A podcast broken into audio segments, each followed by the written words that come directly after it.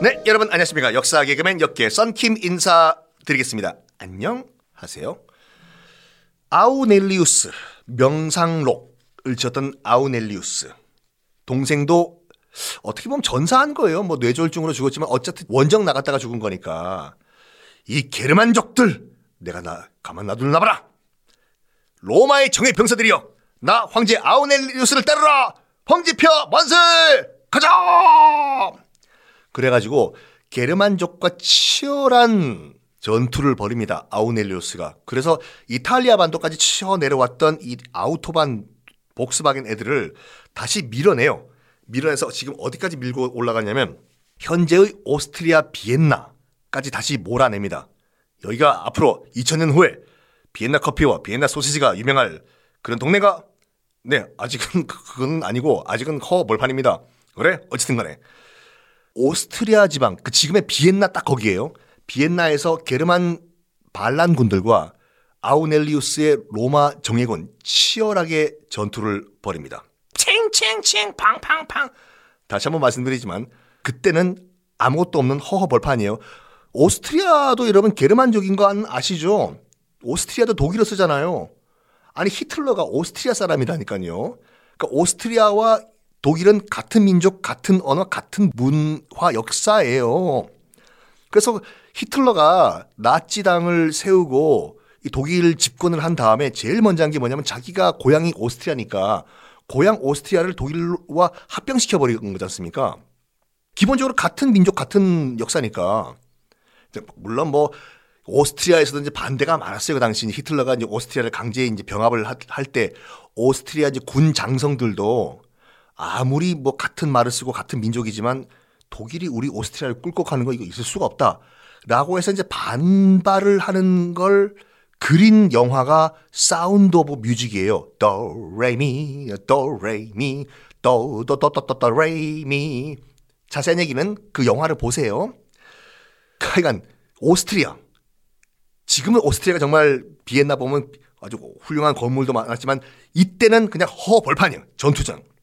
아우넬리우스도 그 당시 비엔나에서 게르만족과 치열하게 싸우다가 전염병에 걸려 버립니다.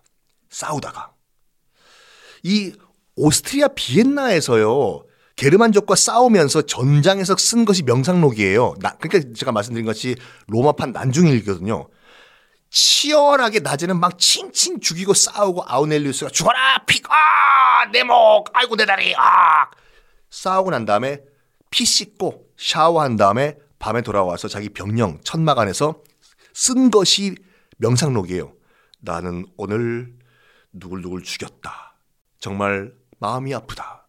내일은 또 얼마나 많은 살생을 또 내가 해야 될 것인가. 달이 밝다. 아, 별이 빛나는 밤에 또도도도도 궁디기딩 딱딱 이렇게 밤에 병령에서 쓴 게 명상록 메디테이션이거든요. 나중에 시간 되면 꼭 한번 읽어보세요. 병령에서 비엔나 전선에서 아우넬리우스도 병에 걸려가지고 객사를 합니다. 서기 180년 현재의 비엔나에서 죽어요. 죽기 전에 마지막에 유언이 이거였다고 하죠.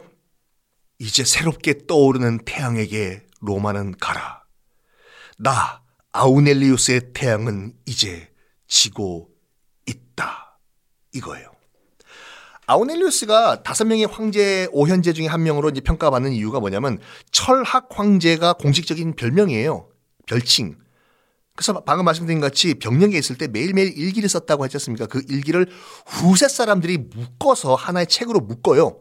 그래가지고 만든 것이 명상록이거든요. 아우넬리우스는 처음에 그 병령 천막에서 내가 명상록을 써가지고 인쇄를 받아가지고 재벌 내야지 이렇게 쓴 게 아니라 끄적끄적끄적 그냥 그날의 일기 오늘 날씨 맑음 이렇게 쓴 거를 나중에 후세 사람들이 책으로 묶어서 만든 게 Meditation 명상록인데 죽을 때도요 죽을 때도 참 철학의 황제처럼 죽습니다. 자기의 죽음을 또 감지했다고 해요. 로마 황제들은 뭐 자기 죽음을 다 감지하나? 그게 아니라 사람들은 정말로 죽을 때 자기 죽는 거 안다고 해요. 하여간 아우렐리우스도 자기가 죽는다는 걸 느꼈습니다. 그러면서 뭐 하냐면 깨끗하게 죽어야 되겠다. 라고 하면서 5일 동안 금식을 해요. 밥을 안 먹어요. 그리고 6일째 되는 날 전 로마 군대를 집합시킵니다. 자기 병령 앞에. 그러면서 뭘 선언하냐면 나의 로마 군대들이여 황제 폐하만세! 여기 내 아들 콤모두스가 있다.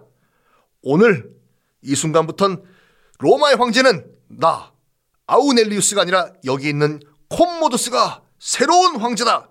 해놓고 전선에서 오스트리아 비엔나 전선에서 바로 아들 콤모두스에게 황제 자리를 넘겨줍니다. 그리고 다시 침대로 돌아가서 조용히 잠자다가 죽어요. 요거를 모티브로 해서 만든 게 바로 영화 글래디에이터의 맨 첫 장면이에요.